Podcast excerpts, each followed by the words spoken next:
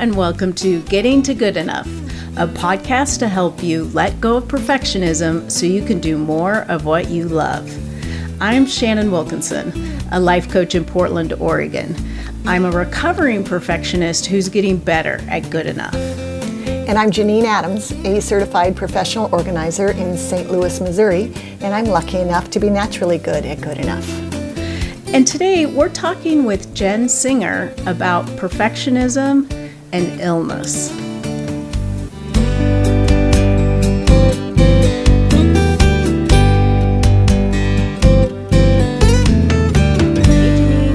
Hey Shannon, how you doing? I'm great. How are you? I'm great. I'm excited because we have a special guest. I know. It's very exciting. Um, Jen has uh, married her expertise as a medical writer and her extensive experience as a patient and to help people with new diagnoses. And I'm really excited to hear more about it. Yeah, me too. I've um, I've admired Jen's work for literally decades. Her writing and uh, and I bought one of her guides that she'll be telling us about, and it's fantastic. That's awesome. So, welcome, Jen. Thank you. Yes. Yes. Why don't you tell us a little bit about your experience? Uh, you know, sort of what brought you to this. Yes, so I uh, have been a, a patient for far too long. Uh, in 2007, I was diagnosed with stage three non Hodgkin's lymphoma, went through chemo and radiation, made it to remission, got to see my kids grow up. Wow. And then in 2020, I was one of the first people to get COVID. I call it COVID Classic. and shortly thereafter, yeah, shortly thereafter, um, I, I, my heart, the electrical system of my heart shut down, like stadium lights at, at Wow. the end of the game. And I wound up with heart failure and a pacemaker. Um, the way I like to describe it is that uh, chemo and radiation filled the barn full of dynamite, and COVID lit the match. And now here I am.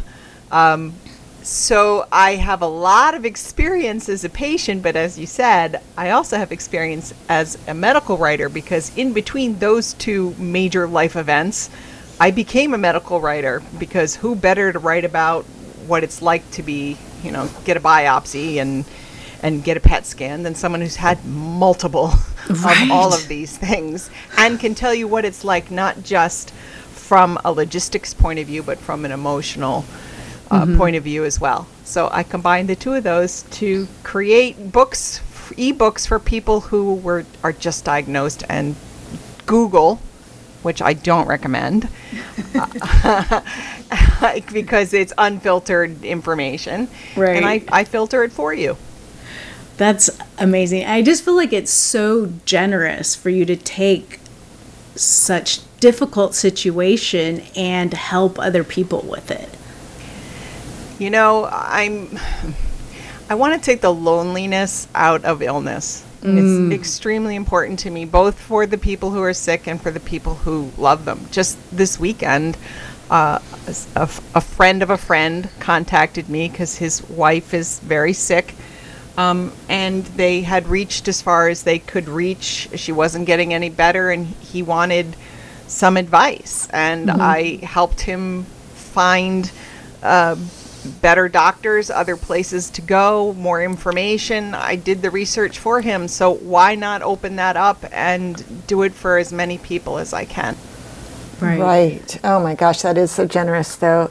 Uh, I'll share. This is Janine Jen. I'll share that my husband also has electrical problems in his heart and was diagnosed with heart failure. So that that was the guide of yours that I bought, uh, the book that I bought. But um, uh, yeah, it's such a journey of, of the unknown when you're a patient or someone who loves a patient and getting um, that kind of information that you provide in such an accessible format is tremendous. I can imagine I, I, it wasn't bra- available at that time. I don't think I didn't have it yet, but I could see reading that uh, in an iPad at my husband's bedside, and it would have been handy at the hospital.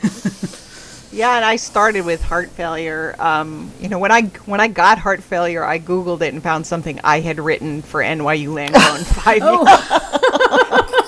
so thank you, 2015 Jen. Uh, really helped me out. Um, but I started with heart failure not only because of my personal experience with it, but because I keep seeing on heart failure boards on Facebook over and over again people Googling it and scaring the heck out of themselves because the statistics about it, about the survival rates and whatnot, are low online, but they're also very old Yes. and incorrect. So I started there, and it was very important to me. Um, I have not yet written a guide about cancer. At some point, I hope to run out of illnesses that I've actually had and start working on some other ones. but the next one is lymphoma. it's like having a friend sitting next to you, guiding you.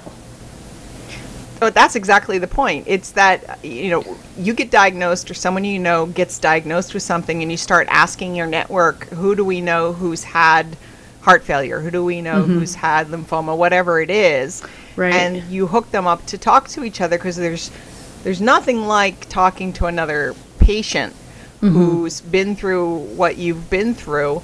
Um, and uh, they just, you know, I, I, I used to say that it's like wandering around uh, the middle of China and you run into an, a fellow American. Uh, you just understand each other. You get each other. There's a shortcut to the way you talk to each other, and there's a feeling of understanding and, and compassion. I'm curious, in your experiences, um, did you sort of bump up against perfectionism as you're trying to navigate your uh, illnesses and health crises? Oh my gosh. Uh, yeah. so the first time, not the second time. I learned the second time. The the first time when I had cancer, I was 40. My kids were 8 and 10. Um, I was the soccer coach. I was the class mom. I was, uh, you know, also a writer. I had a career and all of these things at one time, and you know, going 90 miles an hour and getting everything done. And all of a sudden, I couldn't do it anymore. And I had to learn very quickly what was really important and what was not because I didn't have the energy to do everything anymore. And so I had to learn how to do energy triage. Because do you want to spend your time uh, or your energy, what limited energy you have when you are sick, uh, cleaning the toilet or, you know, Right. any uh, number of ridiculous things that we have to do or do you want to spend it uh, just spending some time with your kids or um, you know going to dinner with friends I, I just learned very quickly to do that energy triage and it was better for me and was better for my family and so that the second time around when i was sick of course that was during the pandemic and no one was doing anything or going anywhere it was actually a relief because I didn't have to go anywhere or do anything. It was forced, you know, sitting in my house. right. Forced rest. And it, kind of gave me uh, more time to come to terms with the idea that, okay, you know, with the cancer, it was curable. But this is a chronic disease that I'm always going to have. And I had to wrap my brain around it. And also, some days I feel better than others. So it's that same energy triage, but I'm doing it moment to moment, day to day, and it's never going to end. Do you have any sort of specifics on how you do that energy triage? Is there, you know, some questions you ask yourself or how do you how do you figure that out? it's a matter of again looking at not only how much energy you have in a day but let's be honest i don't have as much life left as i did before all of this so uh, it's a matter of values uh, when i uh, die uh, on my deathbed when i w- when i'm at the end of everything do i want to look back and remember the trip that I'm about to take with my brother to San Diego because he won something from re- for real estate and I'm his plus one. Do I want to put my energy into that ridiculousness? Yes, I do. Thank you very much. I will do that and then put aside a couple days around it to recuperate because you know, that's going to take a lot out of me. It's my first time on an airplane since the before times, and now I've got a pacemaker in my chest. So this is going to be interesting through TSA. Right. I know that that is well worth it and mm-hmm. way more worth than packing on work the day I get back or other things that I used to do. Right. We talk about that a lot, like knowing what's important to you and, and making decisions around that. But your decisions have to change. You can't, you know, I just think that we as people who are have perfectionist tendencies have still twice as much on their to-do list as other people. And they don't realize it. so they just don't and so I have been forced to relax. Uh, there were days, like now I feel much better, um, but there were days when I couldn't work past two because I was mm-hmm. exhausted. And I just had to learn not to push through it and lie down, take a nap, right. play a game on my phone. Right. And just take care of yourself. Yeah, I don't know why we don't know how to take care of ourselves. I think that the pandemic, though, has changed that. Um, people are reevaluating what's truly important mm-hmm. and uh, realizing that we we were really up until 2020 we just behaved in ridiculous ways. we did. And it's true. It's true. And I think that the pandemic made us all realize, you know what? Why are we doing this much? And right. so we do less. I have the added benefit of going, well, I've got heart failure. I'm going home.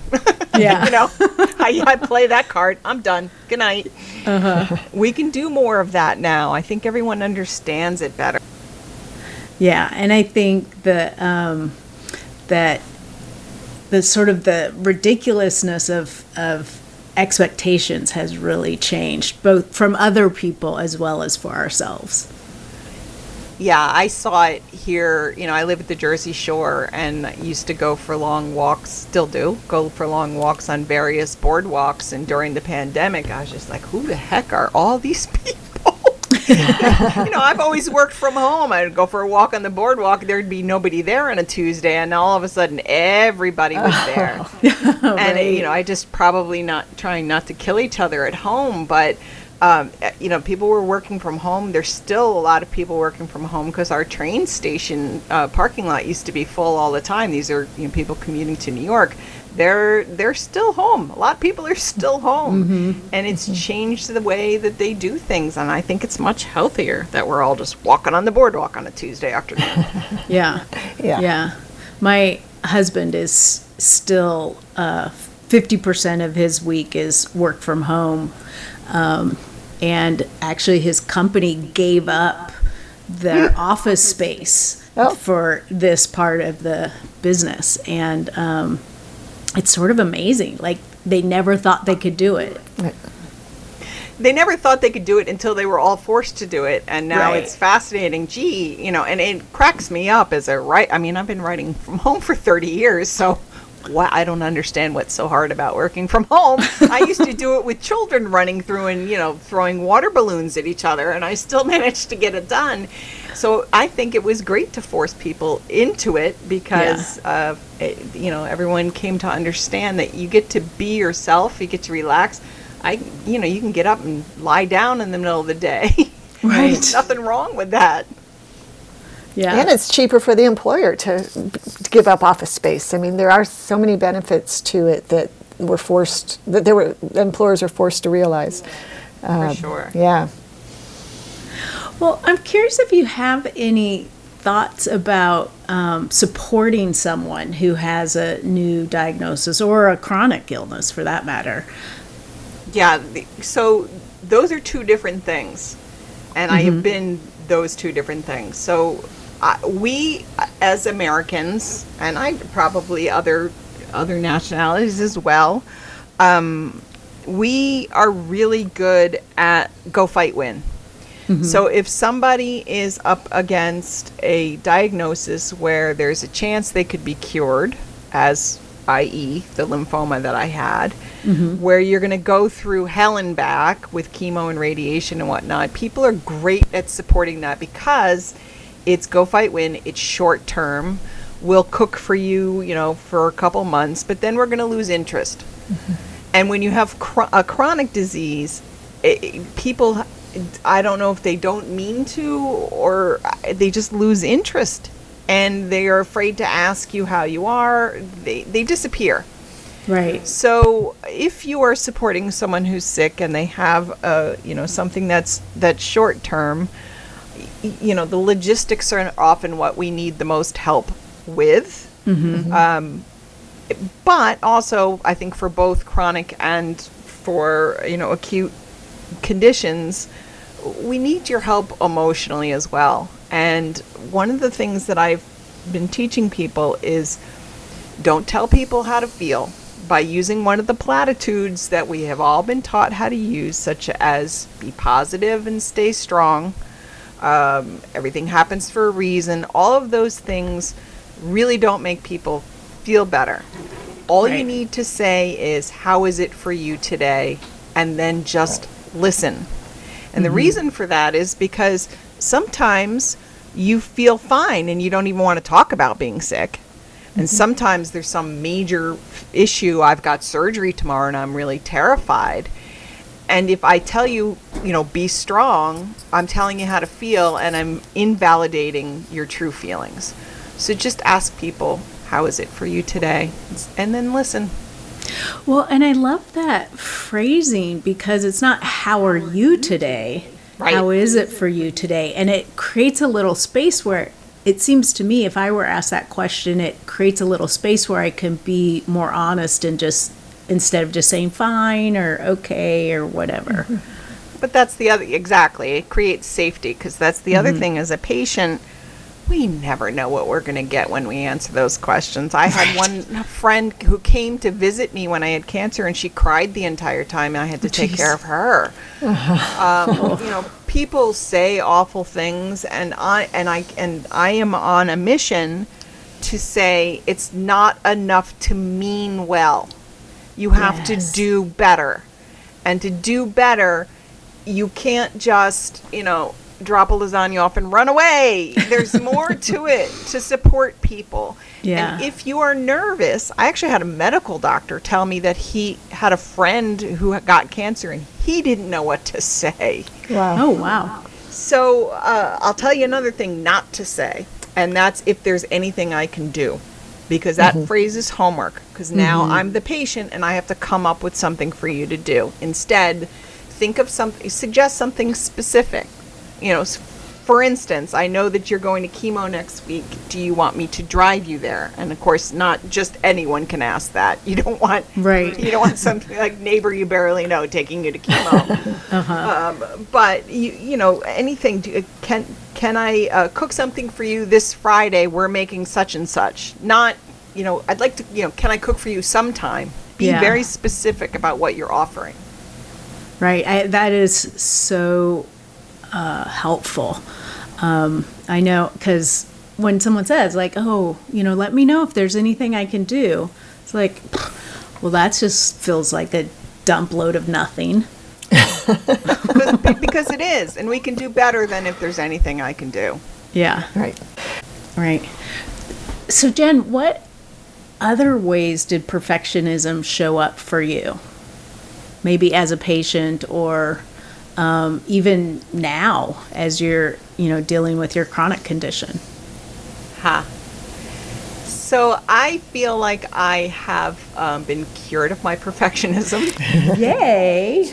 uh, just like I've been cured of cancer, um, because there's just no room for it. Now, that doesn't mean that I don't still try very hard and do a lot of things, but um, I don't push myself like I used to because I can't, because my body has proven time and again it will push right back. Right. So, um, when I was younger, though, when I had cancer when I was 40 and raising kids, I had to learn to let go of some of my perfection, perfectionism around parenting. And, um, which is funny from the author of a book called You're a Good Mom and Your Kids Aren't So Bad Either. where I was telling everyone not to be perfectionists. there was somebody who wrote a review of that book on Amazon. I believe it's still up. That said that I was just like just to the left of a you know of a supermom. That I, that you know I really wasn't somewhere in between, and she was probably right. um, and so after I had cancer, I uh, it took me it still took me a couple years to just chill out a little bit more and just not be all things to everybody all of the time. Right. Right. And I'm sure um, really staying in touch with what was important to you helped make that a little bit easier. I have no choice now. Yeah. I really I have no choice and there are days where uh, I'm tired and I'm like, gee, why am I tired? Because you have stage three heart failure, you idiot.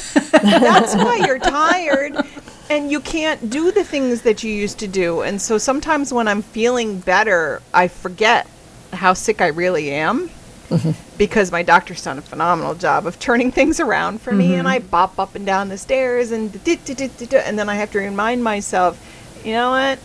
I, I, I have to like almost schedule in sit down for 10 minutes. Mm-hmm. Or you don't need to take that out to the that huge box and break it up and put it in the, to recycling today. It's not recycling is not until next week i put things off i uh, I, I take things off my to-do list and I lie around sometimes and just watch movies from the 80s and that's okay. that is very healing. Movies from the 80s.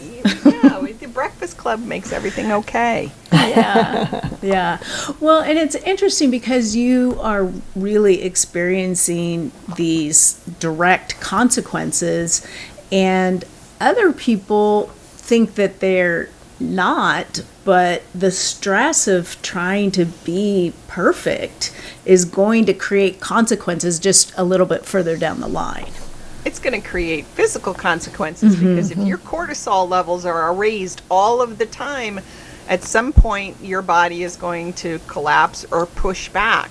Mm-hmm. And you may be healthy enough and young enough to pull it off now, but you're not going to be able to do it forever.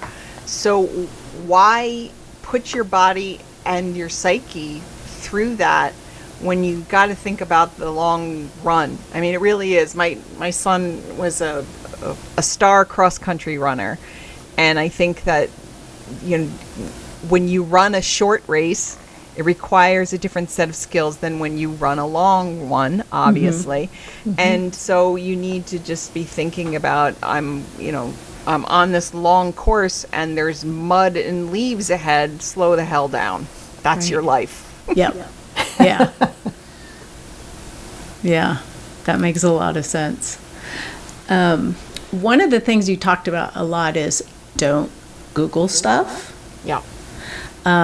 So I had to have um, a some Im- an imaging study done this morning, and with the new laws, um, your results are released to you immediately. Yeah. and without you know the doctor's review of them first so what do i do i google what it's what the radiologist said immediately No. that that bad idea. what what would be a better idea So, um, and I'm saying this as somebody who loves that because I'm a medical writer and I do want to Google it and I do Google it and then I ask them all kinds of questions about the studies that I found and this, that, and the other. So I let me let me be Right. transparent on that. I love it. Um, however, if you do not have a medical background and you are reading these things and you Google the words, you're going to scare the heck out of yourself because there are, for instance, if you get a blood test, let's say, and it says, uh, you know, something in particular is elevated and now you're terrified, it must mean I have cancer. It may also mean you're just dehydrated. And Right. you're not going to know that because you don't have that experience. So you asked me, what should you do? You should not look at it until your doctor contacts you to explain it to you. And or if you have someone medical in the family, your very own medical enforcer, have them look at it and explain it to you. Yeah, I'm I'm lucky in that my husband is a doctor, so There you I also texted him a screenshot of the results, and he called me immediately. Yeah, exactly. that is the answer. Everyone should have their own doctor in their family. That's the answer.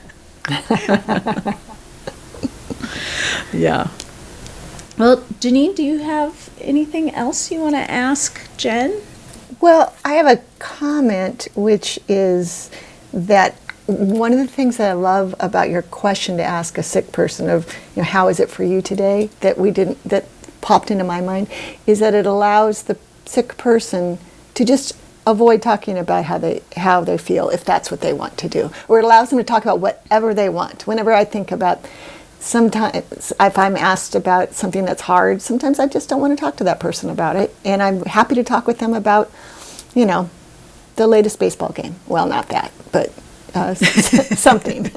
My dog. so I love that question very much. I'm going to remember that question probably forever, Jen. It, it's extremely important because if you are sick and you haven't seen somebody else yet and they run into you at the supermarket and now you have to talk about cancer for 10 minutes when you just want to buy bread uh, that that how is it for you today gives you the exactly like you said gives you the excuse of just talking about your kid's soccer game and Mhm. Mhm. Yeah, it's a brilliant phrase. Yeah. Well, and in that example, I could imagine just saying, just buying bread today. Ex- yes, and and then everybody who is asking the question should just take that as good for you, Yeah. and not a follow up question. But really, how are you? Right. Yeah. Well, Jen, is there any anything else that you want to share with our listeners? yeah, I would say that if you are um, somebody who's supporting someone who's sick, and you have perfectionist uh, tendencies, you are going to burn yourself out because we tend to think, well, the other person's sick, therefore I have no right to feel anything but strong and hold up everything for the entire family.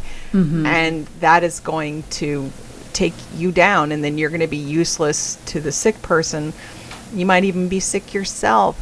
So, you know, give yourself some grace and get, cut yourself some slack. Even though you're not the sick person, you still have a lot of in your on your shoulders, and acknowledge that for yourself and take some time. Yeah, and that and um, the comment you made earlier about your friend who came in and like cried the whole time when you had cancer and you had to take care of her. It reminds me of that concept of the um, I think it's called the circles of grief, where are, are you, I don't know if you're familiar with this or not, but like when you're going to support someone, you support them, and then when you need support about what's going on with that person, you don't talk to them about it. You talk to someone who's like one step removed. Yes, absolutely. Um, you can't. I, it, it, way too often, I found that I was taking care of people who came to visit me in the hospital, mm-hmm. as though, oh, I know it's very upsetting to miss the, to visit the oncology floor. Let me make it easier for you. Right. Right. Right. And so when I was in the hospital for COVID slash heart failure, I thought it was great that no one could visit me because I didn't have to take You didn't have to manage anything. Oh, I mean, that's great and also sad that we do that to people. I did that to myself because I took that on. Yeah. If I had known then what I know now, I would have taught people to treat me differently. And that's exactly what I did after COVID and heart failure. Mm-hmm. I told people basically what I needed. Um, if they said things like, stay strong, I would say, no, I have other plans today. and explain to them why. Uh, because if I don't teach them, they're not going to know. And, uh, you know, we don't know because we're not taught this. So that's my job is to let everybody know this. A woman on a mission. yeah. What a gift to Well- all of us on all sides of this experience. I don't know. if cancer is a gift, where can I return it? You know. No, not a gift, not you having cancer, but what a what a gift t- teaching people, educating people in how to be present when they're dealing with a health issue or they're caring for someone, supporting someone with a health issue. That's the gift you're sharing. and I think we can all do it for each other. Just one eh, e- one little step at a time. You don't have to know how to do it all at once. Just Yeah. one little learn one little phrase, learn one little thing, and then someone else will learn that from you. Yeah. It's wonderful. Thank you so much for being with us today, Jen. Thank you so much for chatting with me.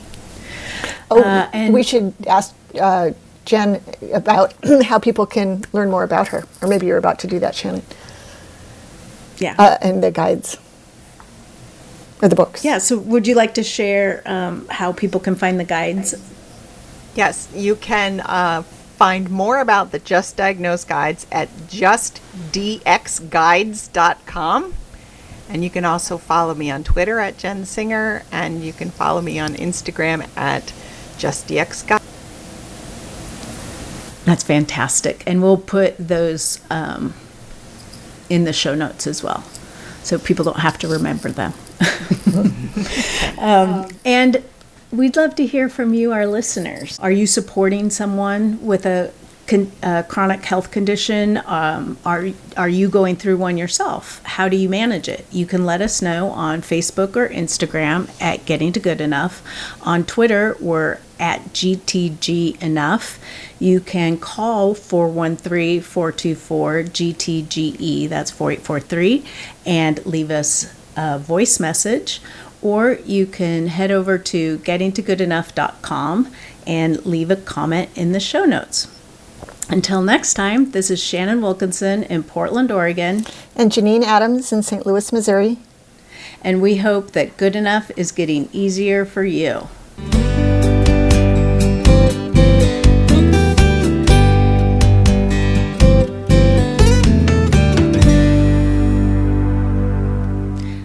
It's going to be really hard, but I'm going to try to stop Googling my health stuff. But you, you have a doctor in your family. You're all set. yeah.